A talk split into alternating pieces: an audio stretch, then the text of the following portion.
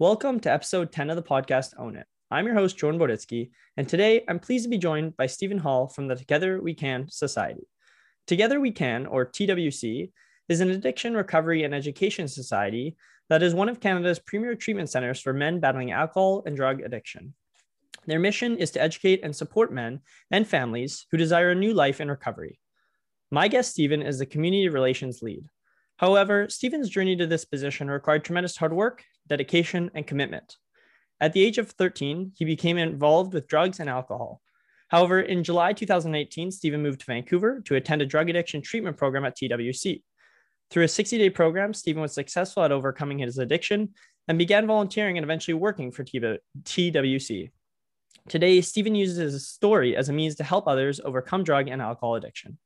Stephen, before we dive into our discussion, I want to say congratulations for making it to this point in your life and overcoming so much in order to help both yourself and the loved ones around you. It's truly inspiring. So good on you and well done. Wonderful. Thank you so much, Jordan. I appreciate that. So, just before we dive in, um, the, the approach that I really want to take with this interview is to walk through a timeline through your life. And I have several questions that I'd like to ask you along your journey to where you are now. And I'll start with more of a big picture question. Sure. So, I'd like to first know your opinion on what you think the biggest misconception is toward individuals with problematic substance use.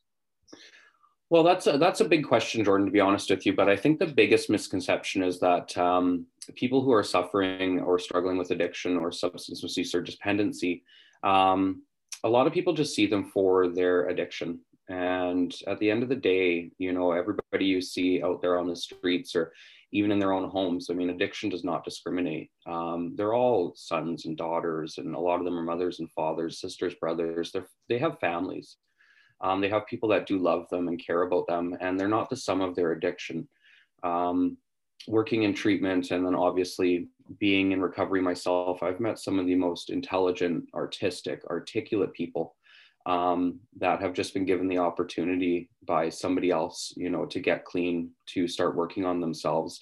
And they're able to build really uh, big lives for themselves. So, you know, they can achieve important, great things. And so I think again, that misconception when we just assume somebody is the sum of their addiction, we take away that opportunity for them to seek help and to grow. Right. And obviously your story is a great example of, you know, how you're able to overcome a lot of adversity in your life and and do amazing things for people nowadays. So it's a it's a great story. And I kind of want to dive in more about talking about your story. Um, and I'd like to begin by having you explain when and how drugs and alcohol became first introduced in your life. Mm-hmm. Um, well, uh, growing up, um, alcohol was a big thing with my family. So a lot of my uh, family members are, I guess, dependent on substances or they like to drink, you know. Um, so it was uh, a big part of my my childhood. And so um, around 11 years old was the first time I ever tried smoking marijuana. And uh, I started drinking, you know, I stole some vodka out of uh, one of my grandparents' liquor cabinets, and I got drunk, and um, and then we we smoked weed, and you know what it was for me was immediately this release, right? Um, I felt okay finally. I felt like there was no pressure on me and things like that. My family life was a bit tumultuous to say the least. Um, growing up, you know, there was a divorce, and you know, my parents also struggled with their own um, mental health and substance misuse problems. Um, and so things weren't exactly stable for a majority of my childhood. So when I started to use at 11, when I first started, that's what that release or relief was that I was mentioning is once I got drunk, I could laugh. Things weren't as bad, you know, and um, same with smoking marijuana. And I always had this agreement with myself because I watched uh, my own family go through the issues, you know, the things you're plagued with by being an addiction. I always promised myself I would never become them. And and I would never allow that to happen to myself. But addiction is a progressive illness, and um, you know, I wouldn't say I was like completely physically dependent upon upon substances at 11 years old, but certainly the psychological dependence started then. Um, so it was with friends, um, and I have siblings, so you know, I, I uh, drank or used uh, smoked weed with the older siblings of mine and their friends and then by the time I was uh, 13 years old, we had moved to a very small community in uh, rural Alberta. And I didn't really know anybody. Uh, my whole class, actually, my grade nine class, was a whole of 24 people. And most of these people actually grew up together since kindergarten. So I was kind of the outcast. Um, so I used drugs and alcohol as a means to make friends. And so I, you know, I got in with the quote unquote bad, bad kids, um, the troublemakers. And that's what we did. You know, we, uh, we smoked weed and we drank. And then from there, it turned into ecstasy and cocaine and, and all that. And, you know, by the time I was 15 years old, I was using every day. And so uh, it progressed really rapidly from there. Um, had a little bit of clean time here and there, uh, but nothing significant until I was 28 years old and I actually ended up in treatment. Right. And as you mentioned, drugs and alcohol can start off as a starting point, um, used socially, um, just to kind of uh, used when you're with friends and as a social lubricant, as you were saying. So, in your personal experience, at what point did you realize that the use of drugs was really becoming problematic? Um, 18, actually. I was just talking about this the other day with um, somebody in recovery, and I said it was around 18 years old. Um, I moved to uh, Winnipeg, actually. Um, my mom ended up remarrying and having two children, and she got her life together. And so they opened a business in Winnipeg, and I, I went out there to manage one of their offices. Um, but I moved there at 18 years old. I didn't know a soul, anybody in Winnipeg. Um, so my best idea, my best decision was I just drank. And so that's when it really turned into daily use of alcohol. It was a constant hangover, getting drunk again, hangover, getting drunk again. And it was a, a every single night thing. I remember, you know, I was just so excited for the staff to leave at four o'clock so I could go to the liquor store down the street and I could drink at work. You know, everybody was gone for the day and I would start drinking at work. And, you know, I would drink all night long and I wasn't eating or anything like that. Um, so alcohol is a big part of my story. Um, drugs really became very big in my life around 23 is probably when drugs were taking the most hold on me. And then 20, when I was 24, I was actually um, clean for just under a year and a half. Um, but I never, I didn't do anything other than stop using substances. I didn't get counseling. I didn't really try and do anything to better my situation. And so I, um, ended up what is coined as a dry drunk. And so you you're still the same person. Everything's the same. You're just not using substances. Um, so i ended up relapsing when i was 25 and i used from 25 to 28 so my last relapse was three years long and i could tell you jordan that was the scariest time of my life because it didn't matter what substance i used it was drugs alcohol all the time i would stay awake for eight days at a time you know binging and then sleep for four days and it was just by the time I actually got to treatment, I can I can kind of laugh at this now. I thought I had relapsed for maybe a year, year and a half. I didn't realize that I was actually out using for three years, and that's like it was just a blur.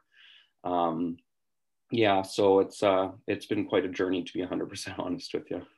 And speaking along that journey, in 2018, you made a life changing decision to come to Vancouver and join a drug addiction treatment program.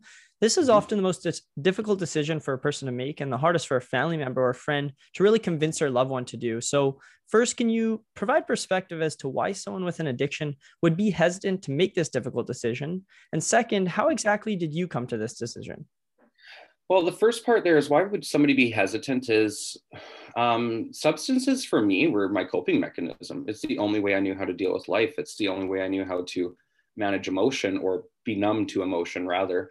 Um, I didn't have coping skills. And so that has been kind of my security blanket. It was my security blanket for 28 years. And I had obviously flirted with the idea of going to treatment, or my family had mentioned it several times. And I would say, Yeah, I'll go to treatment. And the next day would be a different story because I was terrified to not use drugs and alcohol. I didn't know who I was without it. I knew it was destroying my life. Um, I knew the repercussions of it. I knew the consequences of it, right? Um, to a certain degree. Um, I didn't allow those consequences to make let me stop though, or to force myself to stop, right? I didn't really have a choice anymore. It was I woke up in the morning, you know, um, and I drank, and that's what I did so that I could feel normal. Um, so the thought of going to treatment to leave your community, to leave your, you know, I was employed and things like that, to leave my job, to leave my family, and come out to the coast, it was terrifying. It was absolutely terrifying to me because I didn't know what I was going to get into, and I knew I couldn't use anymore. Um, drugs stopped working. I was just using to stay normal, right? Um, but I wasn't getting high anymore. So I knew that was over, but I just had no idea what, where I was going to go. And I was so hopeless. I was extremely hopeless when I ended up uh, in TWC. And I don't know if it what divine intervention it was or whatever it was that actually I snapped out of it one day and just called TWC and, and they got me in in less than a week.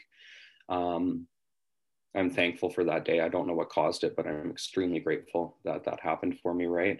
Because uh, it gave me the courage to come here, and it wasn't an easy road, um, getting clean and being in treatment and things like that. But um, that is, I would say, probably one of the biggest deterrents for most people is just simple fear. And the second part of your question, could you refresh my memory? Yeah, just how exactly did you come to this decision? And you kind of spoke a bit briefly. Okay, yeah, I spoke about that a bit. So that's yeah. what it was. Is um, I'll talk about my family. There is actually my mother. I was living with my mom for my relapse in her house, and she had my little brother and sister who were, I believe, 12 and 13 at the time, and and she watched me go down this road for three years and she's you know she helped me. I was allowed to live there and, and all these things right? I didn't pay her rent. I didn't do anything like that. But finally probably about six months before i went to treatment i could really tell i was burning my bridge with my mother. And um, i had promised her i said i'll go to treatment. I will go to treatment because you know she was threatening to kick me out of the house and all these things. And actually when she threatened to kick me out of the house i was weighing options. I said well there's lots of people i know. I could go live on their couch and then finally I decided that I didn't want to live on somebody's couch. Um, it still took me about four months to get into treatment after I promised her because it was terrifying. And so I would tell her that alcohol and drug counselor weren't, weren't calling me back or the organization wasn't calling me back, but really I just wasn't answering their calls. Um, but one of the biggest things I would say is my mom looked me square in the eyes one day, a couple weeks before I went to treatment, and in a very calm, voice, which she hadn't been using for quite a while. She was always frantic, and I used that to my advantage. But in a very calm voice, she said, I don't trust you anymore, and I don't want you in my house anymore. She said, I love you, but I'm not going to watch you kill yourself. And just the calmness in her voice and the um, authority she said that with really woke me up. And I thought, wow, like right now thinking about it and playing that in my mind i'm getting shiveries or goosebumps because um, that's that was a pivotal moment in my life. And uh, i'm very thankful she did that for me because i probably would have continued to manipulate and lie to her if you know if eventually she didn't build that boundary with me. Um, so that's how i ended up coming here. And uh, you know my last bender what i was speaking about earlier is I was on a week long bender and um, I couldn't stay clean for five minutes. Like I had to be using a substance and I was house sitting for somebody actually. Somebody trusted me enough to leave me in their house. And I looked around and in their bedroom, their, you know, I had moved their furniture and I drank all the liquor in their house and there's bottles everywhere. And I was driving around drunk and things like this. And I just sat up on the couch as I was thinking about all this. And it, I just woke up out of it and said, like, I, I I need to change something. Something has to change here. And I want to ask you where, how come, or sorry, how did you come to the decision to come to Vancouver and join Together We Can? Did you weigh out different options and look at different programs, or how did that all come to be? Well, um, I had a drug and alcohol counselor. I'm from the West Kootenays, uh, which is about seven hours out of Vancouver, um, to the uh, east and then down by the United States border there. It's a very small community that I'm from there. Um, so I did have an alcohol and drug counselor that I was seeing uh, provided through Interior Health, the health authority there. Um, so she actually was counseling me and had given me a list of different treatment centers that were available. Some um, in the West Kootenays, not very many options are there, and then also on the, the coast here. And so I had done some research and looked at their websites. I didn't really put too much effort into it, to be honest with you.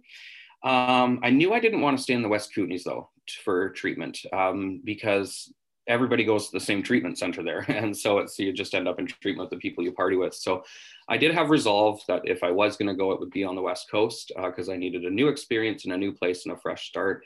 And I remember I was looking at TWC's website and um, just some of the, the, um, the content they had on there made sense to me. And there was nice pictures of rooms and it didn't look like a hospital. I thought treatment was they were going to lock me up in a hospital and it was going to be very clinical and cold. And uh, TWC's website didn't didn't uh, show that. And so um, that's who I ended up just reaching out to all of a sudden. Um, just I Googled their phone number and just called Together We Can and, and got on the phone with intake. Um, so that's kind of how I chose TWC, to be honest with you. And I want to jump back to talking about the relationship with your mom and your family. And when we speak about the role that family plays in supporting a loved one with an addiction, it's hard to say whether there is only one approach that works for each individual. So, my question is what have you learned from the approach your family took in supporting you during these difficult times in your life? And how has that shaped the advice you now give other families going through similar situations? 100%. That's a really good question. Um, Together We Can actually offers a family group that I help facilitate.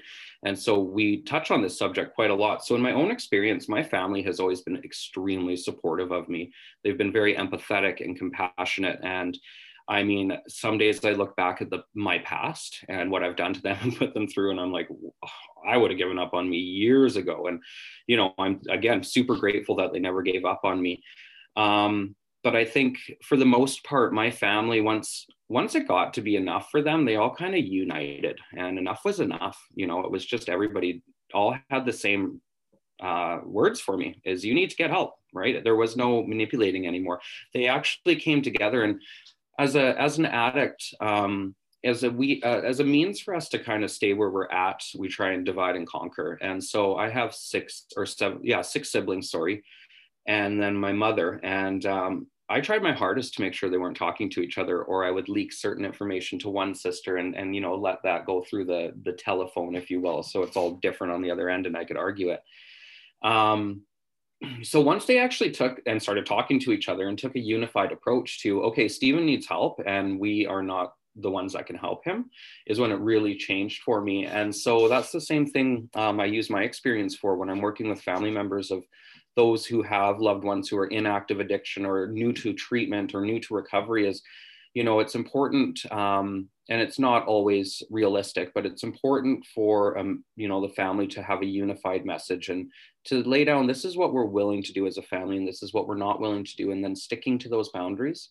Um, again when i had mentioned my mom looked at me and said i don't trust you and, and i don't want you here anymore that was from basically my whole family when my mom said that. You know i heard all my sisters say that to me and, and my brother and and um, that's what i took from it because i i knew i was trying to talk to everybody and they just weren't taking they weren't listening to my lies anymore or my justifications. So it's extremely important for a family to come together build those boundaries and um, still support somebody you know love love your your addict you know love them until the cows come home right?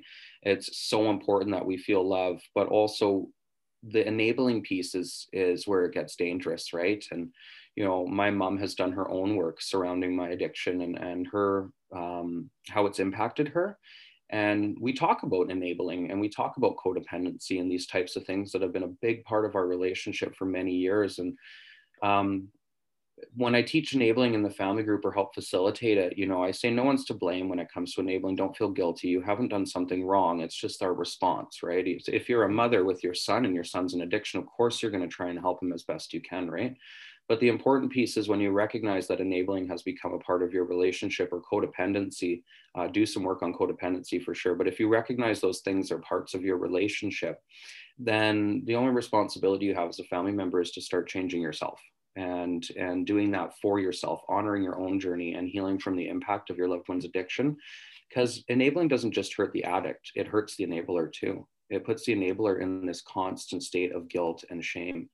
And an addict is in that same constant state. So that's that's where we share the process as addicts and family members of addicts is the guilt and the shame and the confusion and the darkness and the hopelessness right? So everybody has to start their own healing journey. It's not just about the addict coming, you know, to treatment or or to the fellowship, uh, a twelve step fellowship or whatever they so choose.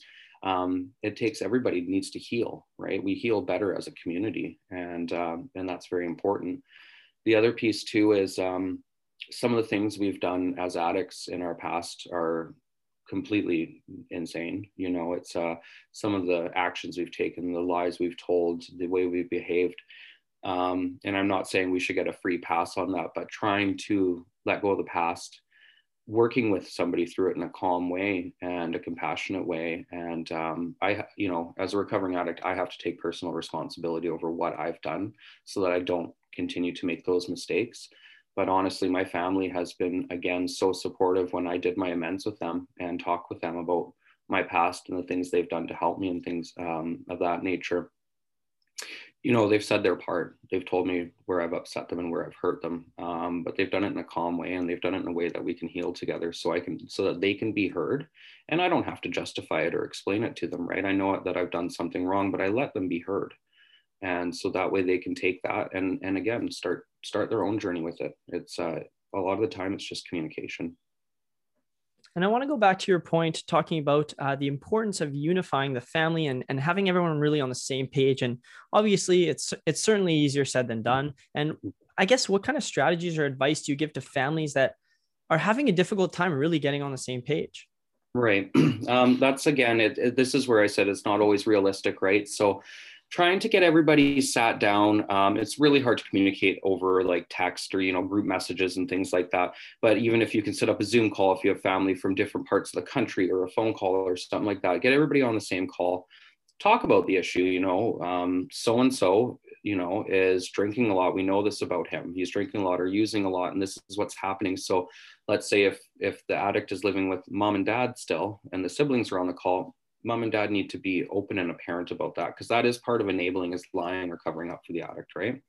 So coming together, being open and apparent and saying this is what's actually going on. And as a family, we need to determine what we're willing to do for our son or our daughter, whoever it is in your life, um, mom or dad. We are willing to help support them, but we're no longer willing to enable them to continue their addiction, right? And that looks so different for every family. So sometimes you have to determine are they still allowed to live in the family home? Um, are you going to buy them groceries this month? Things like that, you know. Um, but again, in a general way, the best thing is for the family to all come together, try and um, be rational in it, right It's, you know it's obviously high emotion very high emotion. There's going to be people that are triggered and frustrated giving everybody the chance to express their emotion um, without you know fighting um, with each other. Um, but then having that conversation after the emotion's been kind of you know everybody's allowed to say their piece.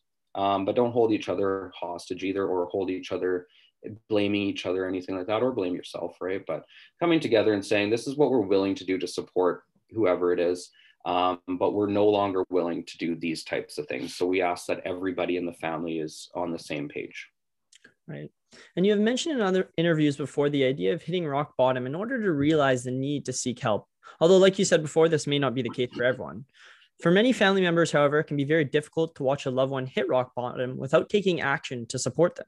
So, how does a family find a balance between supporting their loved one while also allowing them the opportunity to recognize that they have hit rock bottom or they need to hit rock bottom in order to realize the importance of seeking help? Mm-hmm.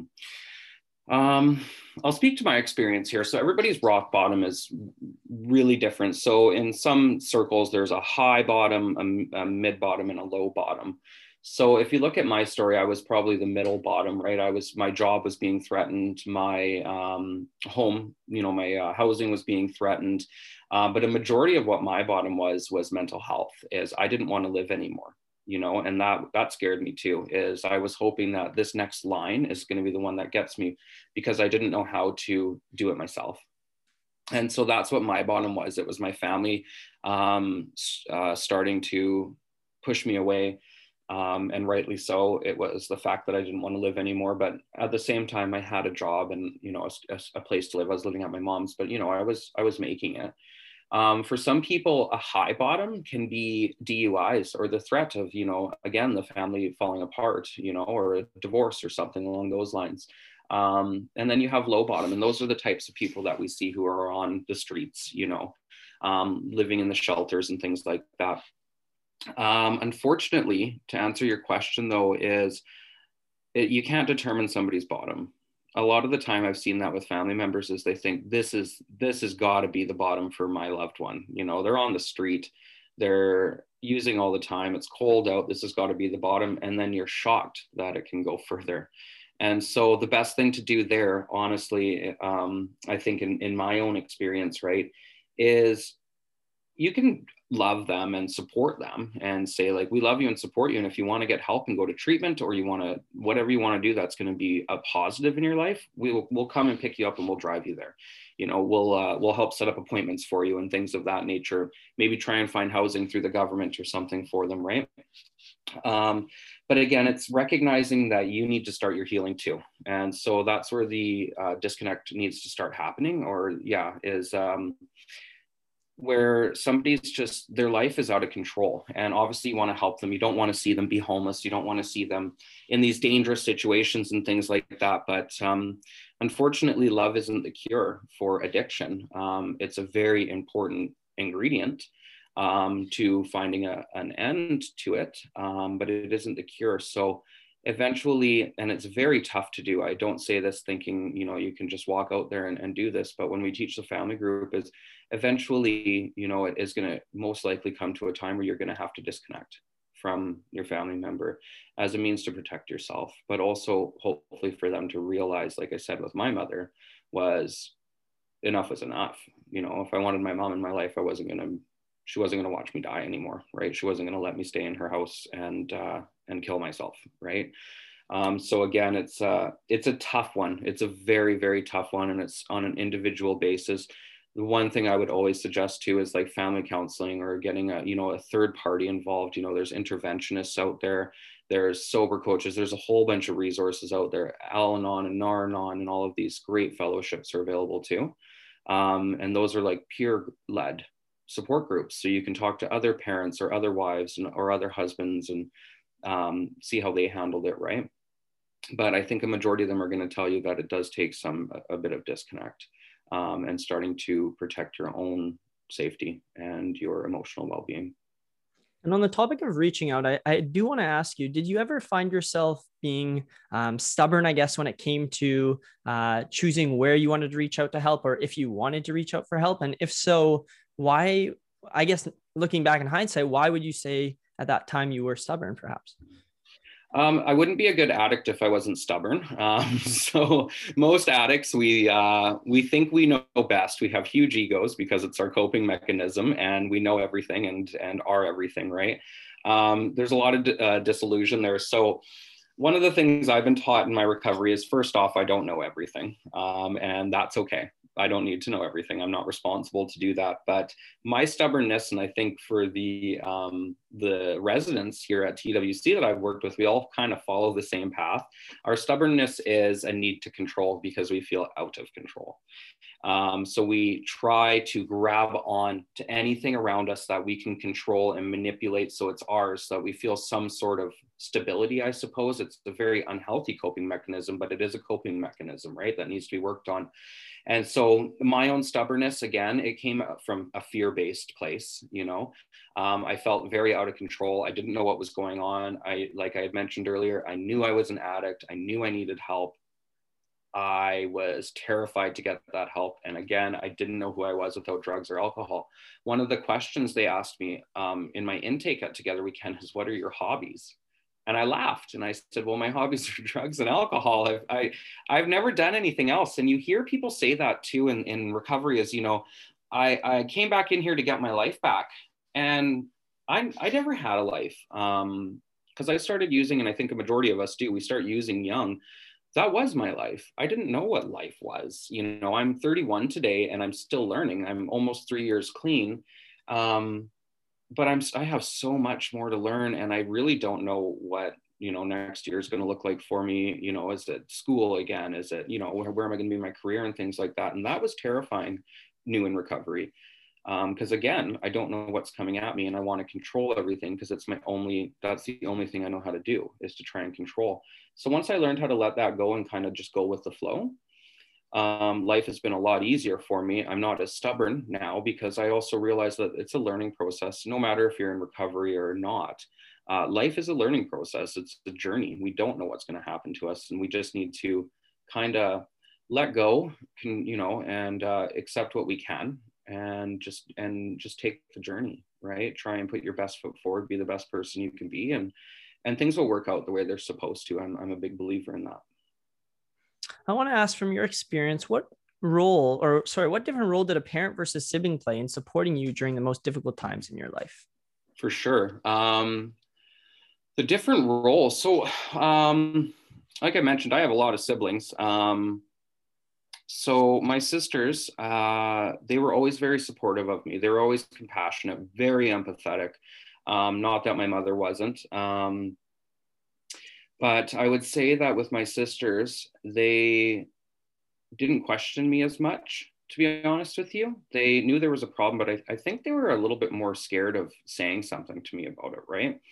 Um, my mom, on the other hand, and her and I are very similar. As we talk a lot and we say what we're feeling. And so my mom would say what she was feeling, but I knew also how to manipulate her and to use certain things. Um, I don't want to call them skills, um, but to use certain tactics um, so that I could get what I, would, I, needed from my mother, which I what I thought I needed.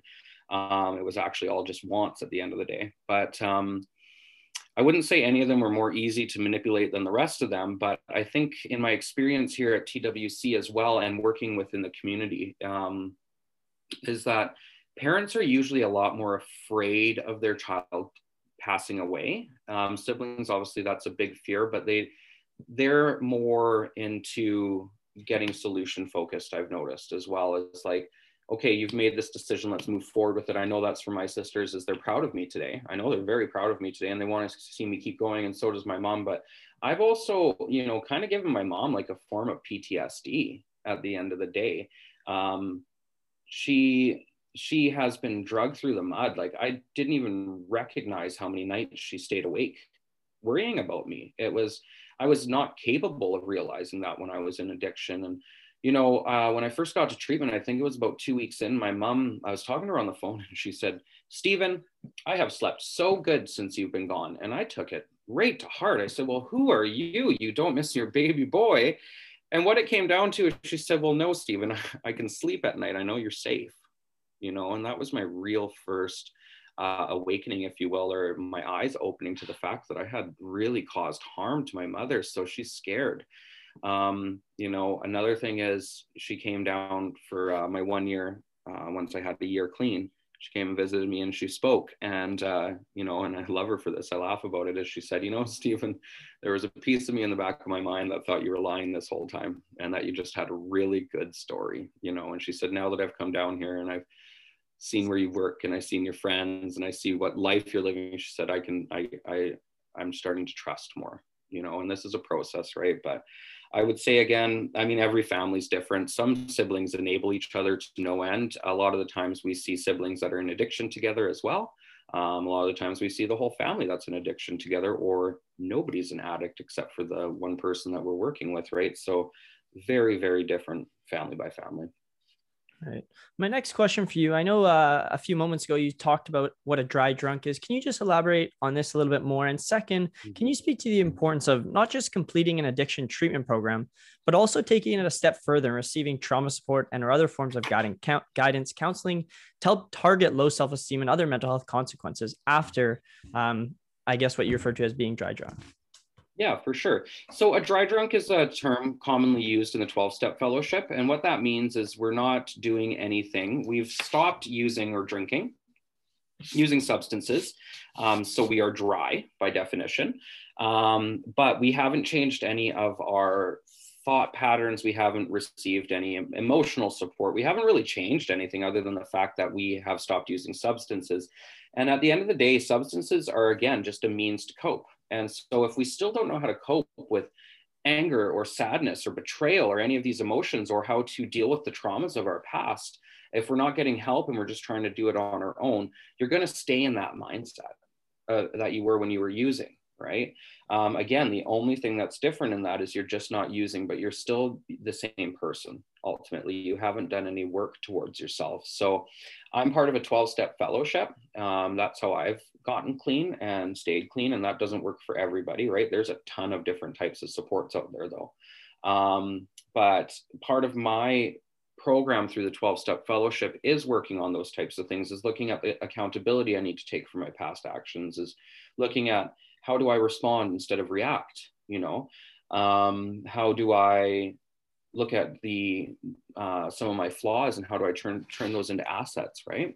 So that's very important. And then when you're actually in an addiction treatment program, like Together We Can, again, these are two separate um, organizations at Together We Can, you know, you're going to have your one on one counseling. You're going to have the group therapies that we do. You're going to go through process groups or experiential therapy. There's outings, there's a whole bunch of different options and therapies there. Um, so that gives you the opportunity to begin the work on yourself. And the hope is is that you start the work here. Um, you are in a safe environment away from drugs and alcohol. Um, you start the work. You begin working with a counselor one on one, and then when you're done in treatment, the hope is that you continue to do those types of things, right?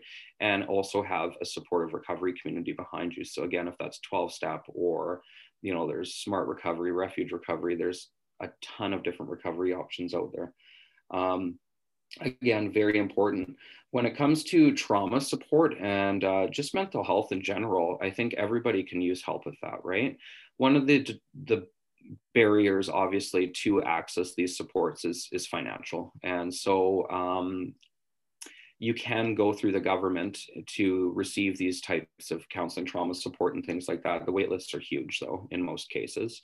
Um, so if you're working with uh, like a union or your employer pays things like that through your employee assistance program, it's easier.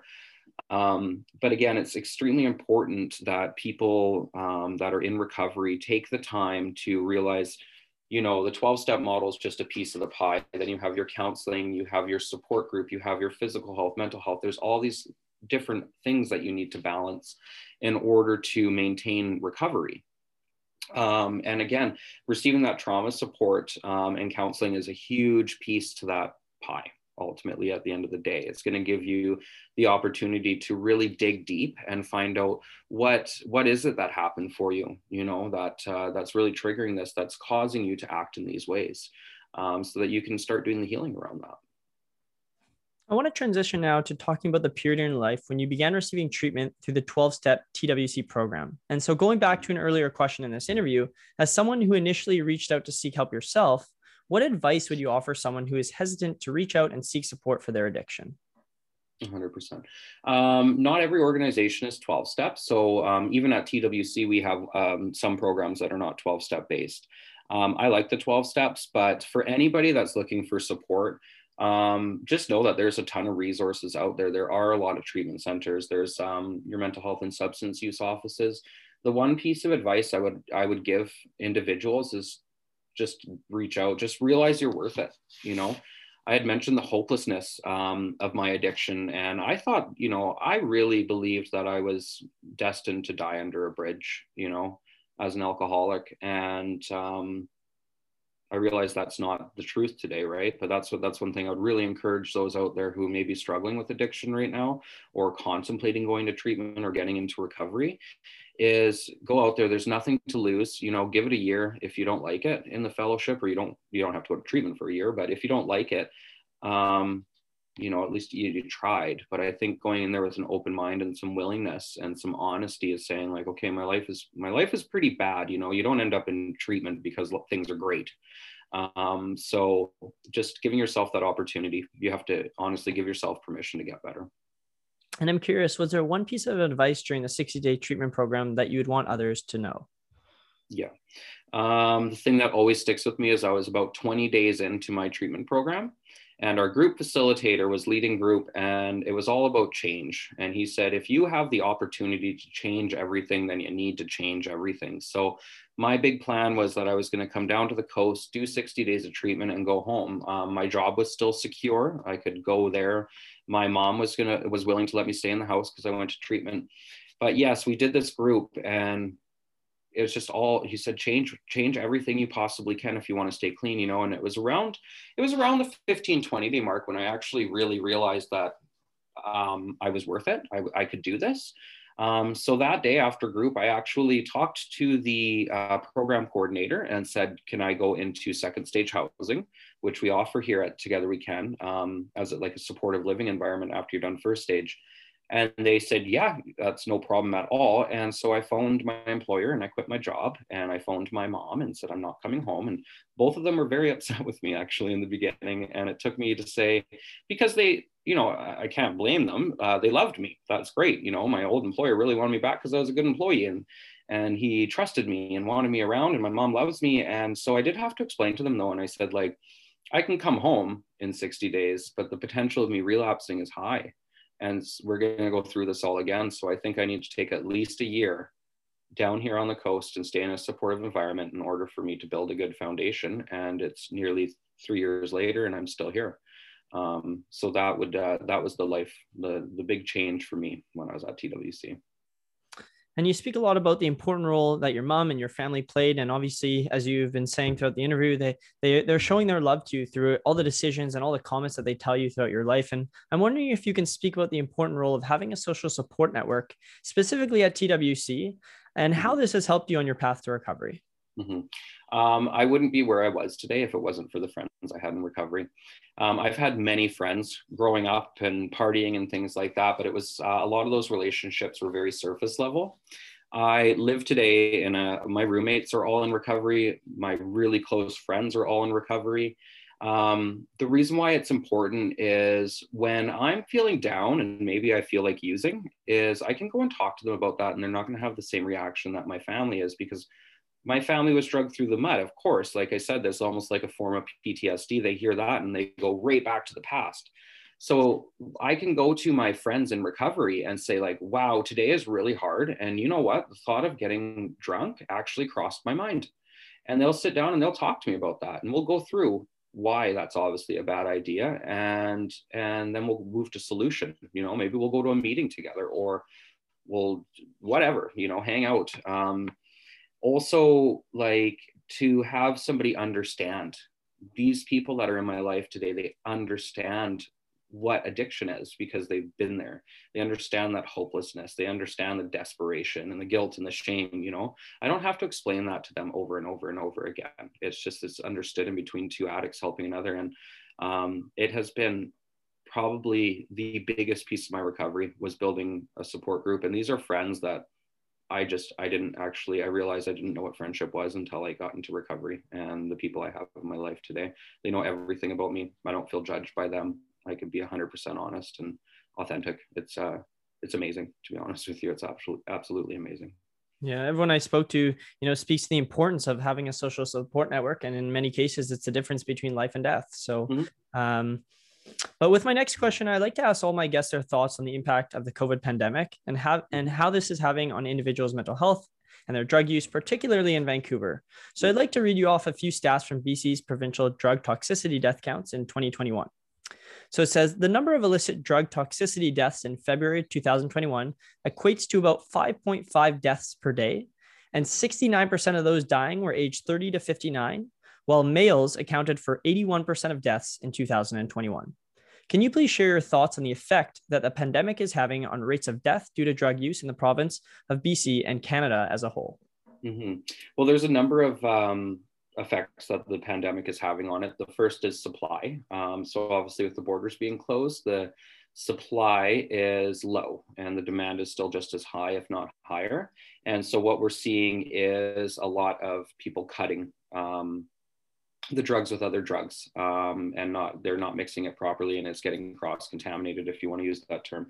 And so uh, the other piece is when everybody was given the CERB benefit for instance the uh, the economic benefit there um, all of a sudden we had addicts who were going from buying a gram to huge amounts of drugs because they were they had access to this money which i think you know the CERB was a great thing for canada but um, we've seen a huge spike in overdose deaths because there was so much and again the supply was so low. And so that really changed the way things are, are done especially you know in, in the drug community here in vancouver is you you know you you're a dealer your job is to supply right? Um, the other piece in here too that's very important i think that we should look at is out of these uh, deaths is that a majority of these deaths actually were in private homes um, on the lower mainland. I think, if I'm not mistaken, I would have to look at the coroner's report again, but it was 59% or 52% of the deaths um, in 2020 that is actually occurred in private residences, which means that these are people who are not homeless, that are not living on the downtown east side. These are professionals. Um, these are people who have that high bottom, or maybe they haven't reached a bottom at all yet, um, but they're dying. Uh, a lot of people as well um, reflected in here. You said the age is 30 to 59. The second group is uh, is younger, um, unfortunately, and these are kids that have never that are just experimenting with drugs, um, and the, drugs that are out there are way different than anybody else has ever experimented with. The cross contamination as well in between drugs. You know, we've had people come in uh, to TWC that have overdosed on fentanyl when they were using different drugs because it's cut in there or it was on a scale. Um, and the scale wasn't cleaned off properly. So we are seeing a lot of people who don't actually do uh, opiates, who don't use opiates, are actually dying as well.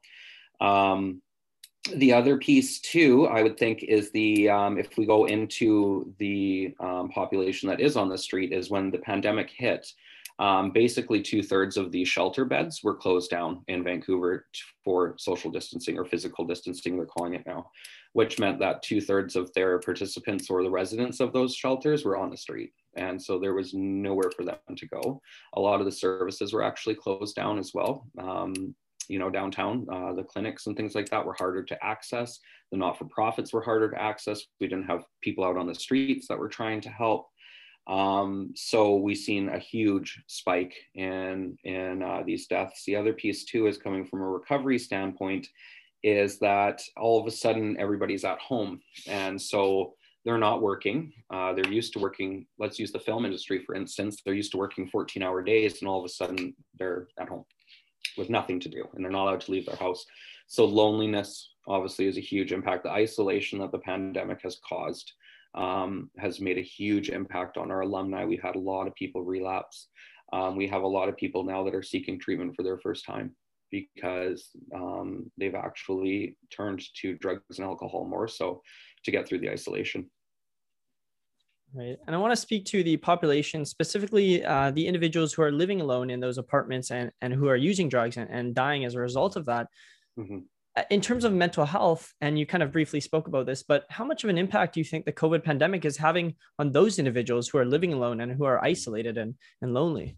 A very major impact. I know with my own mental health, like I consider myself very lucky that I live in a house with five other recovering addicts um, because I, I did I was off of work. Um, I was working from home, and even with having those individuals around me, I felt useless is what it came down to and it really played a major role in my depression is i didn't feel like i had a purpose and i couldn't go anywhere. I felt so stuck.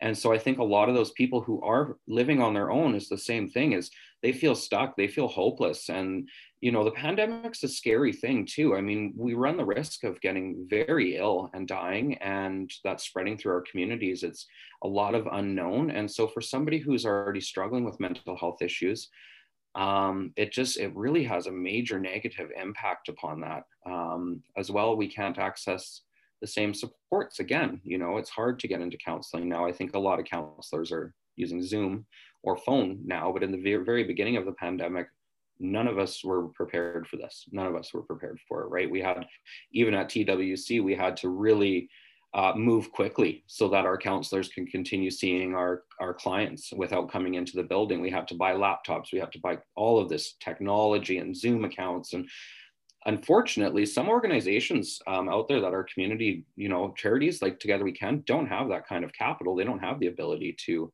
just buy laptops to help people. So a lot of those people who are struggling with mental health issues all of a sudden lost their support.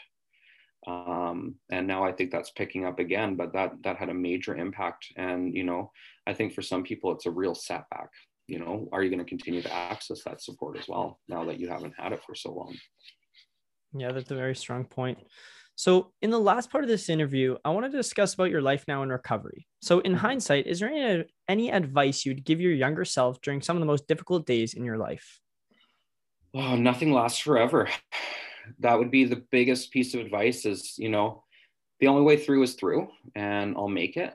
Um, I'm, I can survive it. You know, I can make it through the, the pain and uh, the emotion, things like that. Like, you know, looking at my history as well, I couldn't experience joy without using drugs or anything over it. It was a time to celebrate, right? So um, that would be my biggest piece of advice for myself is that, you know, life is going to get better. There is the way through it, and also to believe in myself. You know, um, I can't tell you when I was, you know, since being in recovery, I'm actually like content. I'm happy sometimes, right? But you can't just be happy 100% of the time. That's not realistic. But I'm pretty content. Um, prior to that, I couldn't even tell you the last time I was happy or content.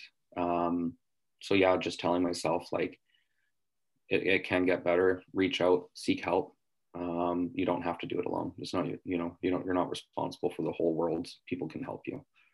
Right, and your answer kind of leads into my next question. But what would you say has been the most rewarding part of your life since entering recovery? Oh, the most rewarding. There's so many. I would say at my one year clean date, actually, my little brother came down uh, for my cake, and um, this is the best memory I have. Is he is now 16 years old, and so this was two years ago. So he's 14.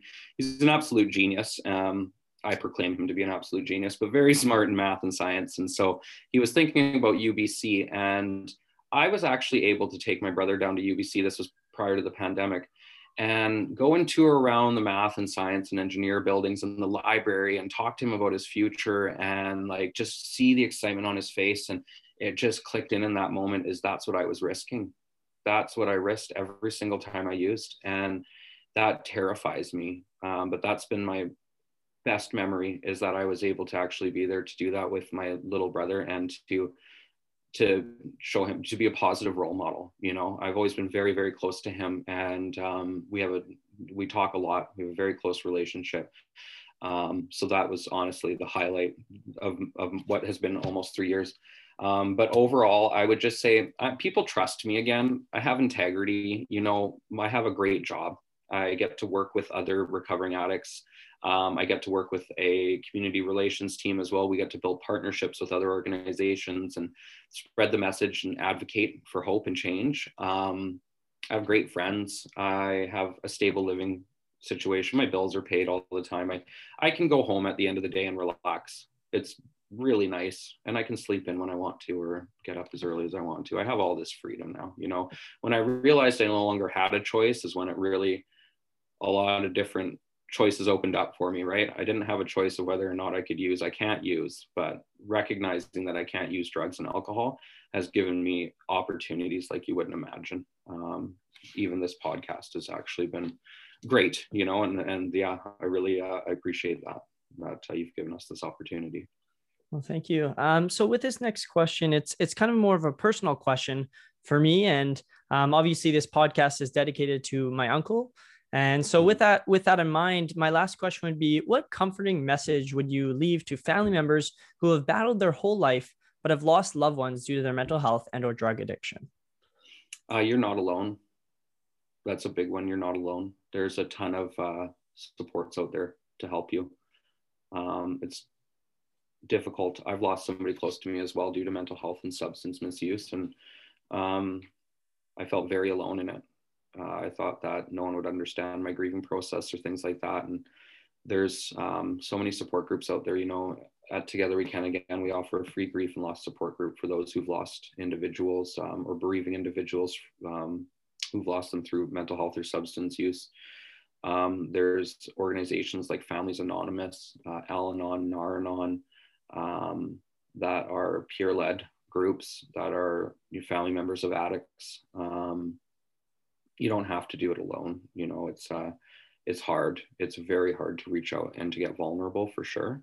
But um, I can. I don't like to guarantee a lot of things in life, but I guarantee you, if you reach out and you talk to some of the other people who have experienced the same thing you have, things will get better. Right? You'll always grieve that person. You'll always grieve them, and grieving doesn't stop. You just learn how to live life with it, and uh, and that that is possible. I appreciate that advice. And uh, with that, I want to thank you so much for opening up, being so honest, being so vulnerable throughout this discussion, and and really thank you for joining me. This uh, I certainly learned a lot, and and I hope uh, that this podcast did well for a lot of other people as well. So um, thank you again, and I hope you have a wonderful rest of your day. Thanks for having me on, Jordan. I really appreciate it. Thank you for tuning in to episode 10 of the podcast Own It featuring Stephen Hall. Follow Own It underscore podcast on Instagram and stay tuned for more episodes.